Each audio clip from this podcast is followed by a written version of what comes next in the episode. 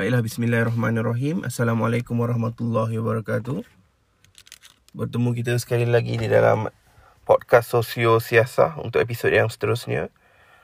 Episod kali ini dirakamkan um, secara remote uh, iaitu di luar kawasan dengan menggunakan peralatan yang minimum. Uh, jadi saya tak sempat nak edit. Saya just publish je through uh, app podcast ni, Anchor.fm. Uh, cuma untuk isu yang kali ini uh, saya ingin bincangkan berkenaan dengan isu yang tengah hangat dibincangkan ketika ini iaitu penularan wabak novel coronavirus yang disyaki berasal daripada wilayah Wuhan ya Wuhan tak silap saya di China. Dan kemudian uh, penularan wabak ini telah menyebabkan uh, kesan ataupun knee jerk reaction daripada masyarakat. Ialah masyarakat begitu prihatin. Uh, satu perkara yang yang yang begitu menarik perhatian saya apabila berlaku epidemik penularan wabak ini adalah bagaimana insting manusia untuk survival itu terus kick in. Di mana kita bersedia untuk mengambil tindakan yang paling radikal uh, semata-mata untuk memastikan kemandirian uh, diri kita dan juga mungkin spesies yang berada which is dalam erti kata lain manusia jugalah. Ha, cuma dalam konteks ni sebabkan manusia dibezakan oleh identiti, kita bersedia untuk mengenepikan mereka yang tidak mempunyai identiti yang sama. Dalam konteks ni mungkin uh, apa yang telah berlaku apabila masyarakat Malaysia kalau kita tengok di media sosial begitu lantang menyeru kerajaan untuk menghalang daripada warga negara China untuk masuk ke dalam negara walaupun telah berlaku uh, tindakan oleh beberapa pihak seperti contohnya Air Asia uh, yang yang uh, menghentikan penerbangan daripada kawasan yang terlibat tetapi masih ada lagi uh, suara yang inginkan lebih tindakan yang lebih tegas diambil oleh kerajaan Malaysia sendiri. Persoalannya adakah tindakan itu tindakan yang tepat? Itu mungkin kita akan cuba untuk jawab di dalam podcast untuk episod yang kali ini Kemudian persoalan yang kedua adakah Malaysia sebelum ini uh, mempunyai pengalaman berhadapan dengan wabak ataupun pandemik yang besar seperti ini yang juga kita akan turut bincangkan di dalam podcast episod yang kali ini. Baiklah. Uh, saudara-saudari yang dihormati sekalian, kita lihat ya. Uh, wabak coronavirus ni adalah wabak yang menjangkiti manusia dan ketika ini ia berada di keadaan yang yang uh, setakat ini tidak begitu banyak maklumat begitu banyak hipotesis eh kalau kita gunakan istilah sains andaian yang dilakukan oleh saintis yang cuba untuk mentafsir apakah uh, virus ini dan bagaimanakah ia merebak. Justru itu anda justru anda dengar begitu banyak uh, andaian terutamanya uh, terdapat pakar yang mengatakan ia mungkin berasal daripada binatang-binatang seperti ular dan juga kelawar dan juga ada beberapa pendapat lain. Uh, ini semua pendapat yang perlu untuk dibuktikan. Kerana setakat ini uh, ia masih lagi dalam keadaan uh, peringkat awalan. Meaning that kita masih lagi tidak mengetahui sejauh manakah virus ini dan apakah punca di sebaliknya. Tetapi disebabkan oleh keupayaannya untuk menyebabkan mortality ataupun kematian. Jadi kita begitu uh, radikal dan kita begitu amat-amat takut dalam menghadapi ataupun berhadapan dengan uh, wabak dan juga virus seperti ini. Dalam konteks negara, uh, suka saya untuk uh, bawakan contoh yang telah melanda negara lebih 20 tahun dahulu iaitu virus Nipah yang ketika itu uh, menyebabkan berlakunya satu pandemik uh, dalam kalangan masyarakat Malaysia. Uh, dan sebenarnya saudara-saudari saya andaikan kalaulah katakan ketika itu media sosial telah pun ada, telah pun wujud Facebook, Instagram, WhatsApp dan juga mungkinlah setidaknya berlaku ledakan uh, portal-portal alternatif walaupun ketika itu sudah ada kita ada Malaysia kini sebagai contohnya tetapi katakan ketika itu begitu banyak ledakan portal-portal uh, berita alternatif ini, nescaya lebih banyak ataupun lebih apa istilah ya, lebih gusar masyarakat Malaysia ketika itu uh, yang yang yang saya rasakan sebenarnya nipah virus ini uh, keupayaannya adalah lebih berbahaya berbanding dengan coronavirus. Kenapa ya? Kalau kita tengok statistik uh, yang dikeluarkan, uh, saya akan kongsikan uh, link untuk statistik ini. Kita tengok uh, kadar kematian akibat daripada nipah virus ini mencecah hampir 70%. Ya. Daripada 500 lebih uh, kes yang dilaporkan uh, berkenaan dengan nipah virus, uh, 300 daripadanya berlaku kematian. Uh, begitu tinggi mortality rate uh, nipah virus ini. Uh, jadi saya boleh bayangkan ya, ketika itu juga di Malaysia, kes yang dilaporkan sekitar 200 lebih, kematian hampir separuh. 100 lebih daripadanya berlaku kematian. Uh, jadi outbreak yang berlaku di Malaysia itu sangat sangat sangat serius. And uh, kalau adanya medium yang seperti sekarang ini media sosial, saya pasti kerisauan masyarakat tersebut lebih tinggi dan kita mungkin akan melakukan beberapa tindakan yang di luar jangkauan pemikiran kita. Uh, itu yang yang yang saya ingin utarakan. Dan kita semak kembali eh uh, uh, isu Nipah virus ni. Ada beberapa artikel yang menarik. Antaranya adalah uh, artikel Nipah virus a lesson for Malaysia uh, tak silap saya. Uh, artikel ni saya akan kemukakan sekali link ni untuk rujukan anda semua. Uh, ditujukan sekali lagi. Dan juga ada kertas uh, daripada Dewan Negara yang menunjukkan uh, Menteri Kesihatan ketika itu Dr. Chua Jui Ming menjawab pertanyaan serta pertanyaan tambahan tentang virus Nipah ini. Uh, cuma apa yang ingin saya sertakan di sini di dalam podcast ini adalah bagaimana perilaku ahli parlimen ketika itu uh, ada di antara ahli parlimen bertanyakan kenapa virus Nipah ini dinamakan seperti nama Melayu, nama Nipah. Uh, sedangkan ketika itu mungkin virus Nipah ini berkait dengan uh, masyarakat Cina lebih dekat kerana ia menjakiti ternakan khinzir uh, dan ataupun babi ketika itu ya.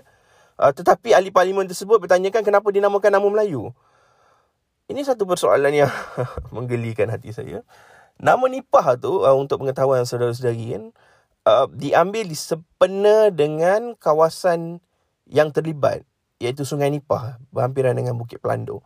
Jadi sebabkan di situlah mereka Uh, menjadi uh, center of uh, epidemic ataupun pusat uh, wabak tersebut maka dinamakan virus yang novel eh ketika itu kerana tidak pernah dijumpai lagi sebagai virus Nipah. Ha. Tetapi saya masih lagi tak boleh nak bayangkan kenapa perlu ada soalan sedemikian daripada seorang ahli parlimen sedangkan banyak lagi soalan yang boleh untuk ditanyakan berbanding dengan soalan yang Uh, tapi tak boleh nak nafikan juga ya sebab um, mungkinlah uh, masyarakat ketika itu malah ketika ini uh, sangat memainkan faktor identiti. Jadi nama-nama yang yang yang yang uh, bersifat kononnya ada kemelayuan tersebut uh, dikaitkan dengan benda yang tidak ada kaitan dengan kemelayu, kemelayuan akan menimbulkan satu konflik. Tetapi uh, virus Nipah ini um, secara uh, sejarahnya eh, dilaporkan telah pun dikesan sejak tahun 1996 apabila ada salah seorang daripada pekerja uh, yang menguruskan ternakan tersebut uh, menghidap ataupun menghadapi simptom-simptom yang berkaitan dengan virus tersebut. Uh, sebab dia mempengaruhi uh, tindak balas otak. Uh, dia mengalami masalah tidak mampu untuk uh, mengawal diri dan akhirnya koma. Tetapi beliau pulih daripada uh, perkara daripada jangkitan tersebut. Akan tetapi uh, pusat ataupun uh, waktu sebenar berlakunya epidemik ini adalah sekitar Disember 1998 di mana ketika itu uh, dia berlaku di Bukit Pelanduk. Terdapat pelbagai dokumentari dan salah satu dokumentari tersebut saya saya sertakan juga link dia. Uh, yang menariknya uh, dia tidaklah pertama kali itu berlaku di Bukit Pelanduk. Tetapi ia sebenarnya berasal uh, dari daerah Kinta. Apabila ada ternakan uh, sebelum ia menjangkiti ternakan uh, khinzir ataupun babi ini ia telah pun dilaporkan menjangkiti kuda. Iaitu di di sekitar uh, trek lumba kuda dilaporkan ada dua ekor kuda yang uh, mempunyai simptom-simptom yang berkaitan dengan virus Nipah ini. Kemudian uh, ia menjangkiti kawasan ternakan khinzir uh, di kawasan tersebut. Apa yang menariknya uh, penternak tersebut kerana tidak mahu kehilangan keuntungan eh dia telah menjual mungkin dengan harga yang lebih murah ke semua khinzir tersebut membawanya dari kawasan sekitar Kinta itu kawasan sekitar Ipoh tu lebih 200 km eh, melalui Selangor melalui Kuala Lumpur sampai ke Bukit Pelanduk di Negeri Sembilan ada jual di uh, penternak-penternak sekitar tersebut. Dan bermulalah apabila berlaku penjualan tersebut wabak tersebut uh, menjangkiti hampir keseluruhan eh, Bukit Pelanduk. Kalau anda tengok dokumentari yang saya sertakan link ini selepas kejadian tersebut Bukit Pelanduk menjadi seolah kawasan um, macam ground zero. Penduduk semua lari sehingga kan balai polis pun dikunci ditutup. Uh, begitu uh, gusarnya masyarakat ketika itu apabila berhadapan dengan wabak-wabak seperti ini. Yang melibatkan tindakan kerajaan ada banyak berlaku konflik eh kalau kita tengok konflik komunikasi di situ. Pertamanya uh, berdasarkan uh, beberapa maklum balas daripada penyelidik-penyelidik yang terlibat. Uh, kerajaan dilihat ketika itu tidak mahu untuk mengakui bahawa wujudnya satu virus baru. Kerajaan pada permulaannya iaitu sekitar bulan uh, sekitar tahun 1998 itu sebelum Disember 1998 itu mengatakan bahawa uh, virus tersebut berpunca daripada nyamuk Culex dan dia membawa virus Japanese encephalitis. Uh, saya ingat ya sebab saya ketika itu saya berada di di bangku sekolah rendah. Uh, proses uh, fogging dilakukan secara menyeluruh di mana hampir setiap minggu akan ada fogging untuk untuk mengelakkan uh, pembiakan nyamuk Culex ini kerana dikatakan uh, ia membawa Japanese encephalitis yang merupakan punca kepada simptom yang tidak diketahui itu. Namun uh, apabila penyelidik mendapati bahawa uh, simptom tersebut bukan berpunca daripada virus JE namun ia berpunca daripada satu virus novel yang baru ketika itu yang menyamai ataupun mempunyai uh, struktur yang hampir sama dengan virus Hendra tak silap saya iaitu satu outbreak yang berlaku di Brisbane, Australia uh, beberapa tahun sebelum itu yang menyerang kuda-kuda di sana. Uh, jadi barulah kerajaan mengatakan bahawa ia adalah satu virus baru dan mengambil tindakan yang begitu radikal. Eh. Antara tindakan yang radikal adalah dengan uh, menghapuskan ternakan hinzir kerana dikatakan ternakan tersebut uh, merupakan uh, ejen utama eh, vektor yang merupakan ejen yang menyebarkan di antara manusia dan juga um, uh, manusia dan juga virus tersebut. Dengan kata lain mereka adalah penyimpan vektor yang menyebarkan. Jadi termasuklah eh kalau kita ingat eh kalau ada antara saudara-saudari yang yang ketika itu uh, mempunyai pengalaman dan memori ya. Kita ingat di kaca-kaca TV, di media, di berita dipaparkan askar-askar masuk ke kawasan Bukit Pelanduk dah jadi macam satu kawasan perang. Dan askar tersebut masuk untuk terlibat dalam proses penghapusan di mana kesemua hinzi-hinzi ini dimasukkan ke dalam uh, satu kawah yang besar yang digali kemudian dihapuskan menggunakan uh, senjata api ataupun ada dalam kalangannya menggunakan uh, suntikan yang bertujuan untuk menghapuskan ternakan berkenaan. Ada dalam kalangan uh, penternak-penternak tersebut tidak sampai hati. Eh. Sebab saya percaya, saya sendiri mempunyai pengalaman sebagai penternak.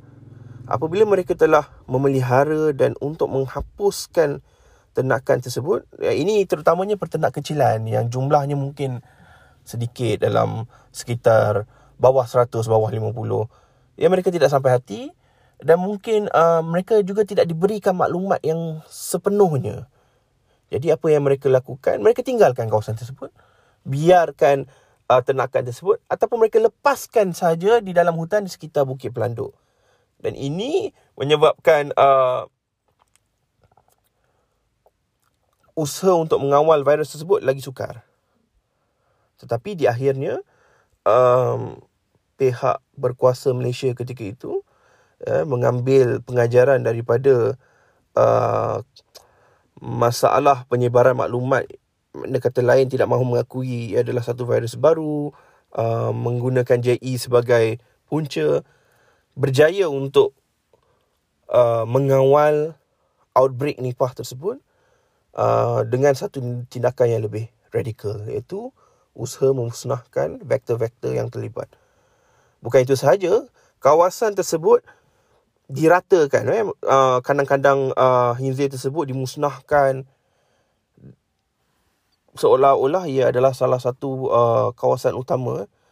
Um, kemudian akibatnya dia juga menimbulkan kemarahan masyarakat Cina ketika itu terhadap tindakan yang diambil oleh kerajaan. Dan mungkin saya tidak pasti ia mungkin juga akhirnya berlarutan sehingga ketika ini eh, meaning jadi political point untuk masyarakat Cina dan ada pihak yang tertentu yang mengambilnya untuk membangkitkan uh, rasa amarah masyarakat Cina tersebut. Um, jadi apa yang dapat disimpulkan dari uh, apa yang telah berlaku sewaktu nimpah outbreak tersebut pertamanya sewaktu uh, antara kerajaan percaya ataupun tidak percaya dengan masalah meaning that mereka masih lagi tidak pasti sama ada apa yang menyebarkan perkara tersebut komunikasi antara kerajaan dan rakyat amatlah kurang eh. Dilaporkan oleh artikel-artikel ini news agency ada ketikanya tidak memperoleh maklumat yang sepatutnya.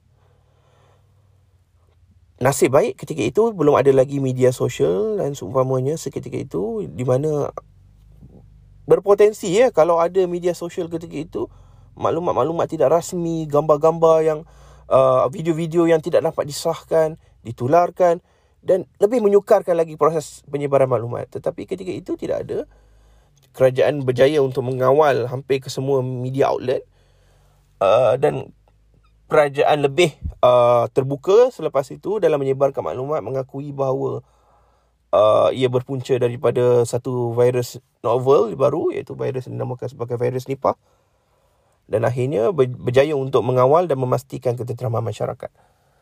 Cumanya apa yang uh, kesannya sehingga sekarang uh, kita masih lagi menganggap bahawa sebenarnya ia berasal daripada hinzir tapi sebenarnya secara pembuktiannya dia tidak berasal daripada hinzir. Dia kemungkinan berasal daripada kelawar setempat yang memperoleh virus tersebut kerana mereka merupakan antara binatang ataupun vektor eh, pembawa yang hidup di antara dua region iaitu pertamanya kawasan penempatan manusia dan yang keduanya hutan yang tidak pernah diceroboh ataupun uh, di dimasuki oleh manusia.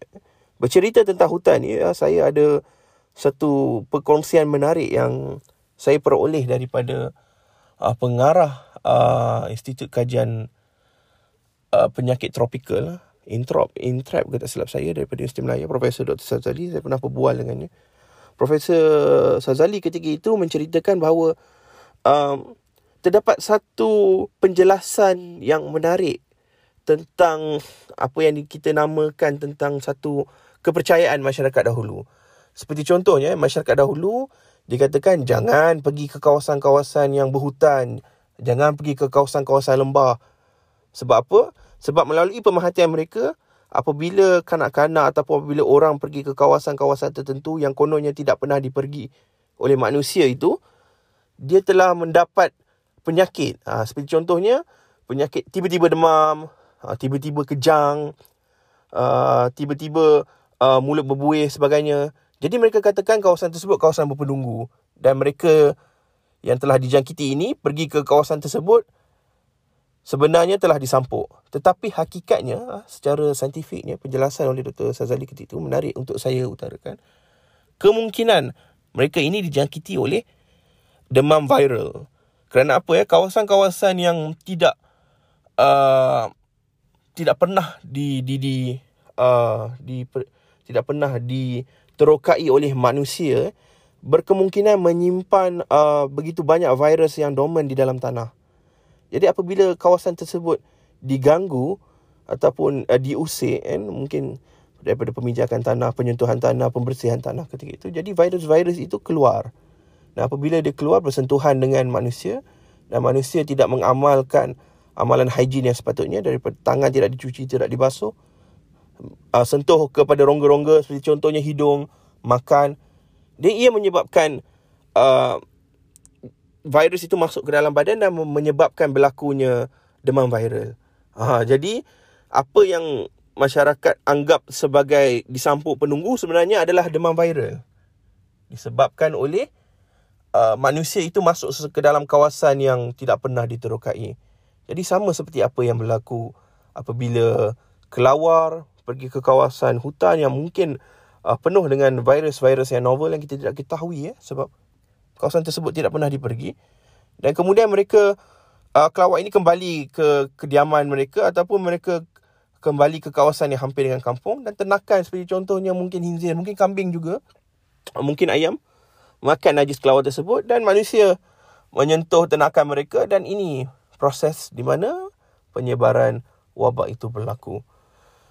Seperti mana apa yang berlaku dalam uh, kes nipah outbreak tersebut, walaupun kebanyakannya dikesan berlaku pada ternakan hinzir, namun terdapat kes ternakan kambing, anjing, kucing juga mengalami masalah yang sama. Dalam erti kata lain, segala uh, haiwan domestik termasuk haiwan ternakan, haiwan pelihara, peliharaan ketika itu mempunyai kebarangkalian untuk dijangkiti dan menjadi vektor untuk penyakit nipah tersebut. Secara hakikatnya, penyakit nipah telah pun berlalu walaupun terdapat outbreak yang sama di Bangladesh. Dan outbreak tersebut langsung tidak melibatkan uh, vektor perantara di mana uh, dilaporkan bahawa uh, mangsa minum uh, air daripada pokok palma, tak pasti pokok palma tu pokok nipah ke atau pokok kelapa ke dan kemudian dijangkiti oleh virus tersebut. Tetapi di Malaysia virus nipah ni telah pun dapat dikawal lah uh, sehingga kini dan begitu banyak pelajaran yang telah diambil dan saya rasa kan pegawai-pegawai sains ataupun uh, pakar-pakar virologi ketika itu yang masih muda sekarang ini telah menjadi uh, antara pegawai-pegawai kanan dan mereka sendiri tahu dalam berurusan tentang uh, masalah-masalah yang berkaitan dengan wabak dan juga penyebaran penyakit. Uh, dan bukan sahaja kita berhadapan dengan uh, wabak Nipah virus, selepas itu kita ada SARS, kita ada H1N1 dan pelbagai lagi dan uh, kita ada preemptive measure yang kita akan ambil. Cumanya selaku masyarakat dan selaku manusia saya faham tindakan ini adalah basic survival instinct apabila kita berhadapan dengan sesuatu uh, uncertainty yang berkemungkinan mengganggu keupayaan survival kita, basic instinct kita untuk memastikan kemandirian spesies, spesies itu terus kick off lah. Meaning that kita bersedia untuk mengambil tindakan yang radikal, kita mendesak pihak yang berautoriti yang mempunyai kapasiti untuk melakukan lebih tindakan supaya memastikan perkara ini tidak menjangkiti masyarakat kita. Uh, di akhirnya kesimpulan uh, saya rasa beberapa persoalan yang telah kita jawab pertamanya uh, kita tunjukkan adakah sepatutnya kita tidak benarkan? Jadi ini bergantung kepada tindakan kerajaan dan kerajaan seperti mana seperti mana kes nipah uh, perlulah mendapatkan uh, pendapat daripada mereka yang lebih berautoriti yang lebih memahami tentang bagaimana penyebaran uh, virus dan wabak ini. Dan tindakan tersebut uh, perlulah uh, konsisten. Tidak boleh ada satu pihak kata A kata satu pihak kata B. Untuk memastikan masyarakat lebih tenang. Dan yang keduanya, uh, untuk pemahaman dan juga pengetahuan para pendengar, kita pernah menghadapi masalah yang sama lebih 20 tahun lalu. Uh, kita telah berjaya untuk menghadapinya dan kita pun telah mengambil tindakan yang radikal. Eh. Kita, makna kata kita bukanlah jenis yang berlembut macam tu walaupun sekarang ini kita benarkan masyarakat Cina masih lagi masuk tetapi ini tidak bermakna kita ini tidak bersedia untuk mengambil tindakan yang radikal untuk mengelakkan penyebaran satu-satu wabak. Cumanya saya percaya uh, kita biarkan mereka yang berautoriti dan kita selaku masyarakat harus mengambil tindakan yang boleh untuk dilakukan oleh masyarakat iaitu pertamanya memastikan uh, penjagaan higien kita lah. Uh, terutama dalam kalangan mereka yang berisiko seperti kadang-kadang orang tua mereka yang berpenyakit. Uh, pastikan uh, perkara-perkara asas higien seperti penutup muka dan mungkin uh, penjagaan uh, higien yang lain tangan dan sebagainya dilakukan. Uh, dan mungkin saya dengar juga ada mata tetapi kita tak pastilah benda-benda tu kan. Kita perlukan uh, lebih banyak uh, maklum balas dan juga lebih banyak maklumat sebelum kita dapat menyimpulkan sesuatu keadaan. Uh, itu sahaja untuk episod yang kali ini. Um, kita jumpa lagi di episod yang akan datang. Ini saja segmen. Tidak ada segmen kedua. Uh, saya mohon maaf kalau berlaku sebarang kesulitan sebab tu penghasilan episod ini. Terima kasih kerana mendengar. Hantar apa sahaja cadangan, maklum balas dan juga mungkin ada sebarang permintaan daripada anda ke email kami sosiosiasah s o s i o s i a s a h at gmail.com uh, saya sertakan juga di dalam uh, description untuk episod ini. Uh, terima kasih. Assalamualaikum warahmatullahi wabarakatuh dan berjumpa lagi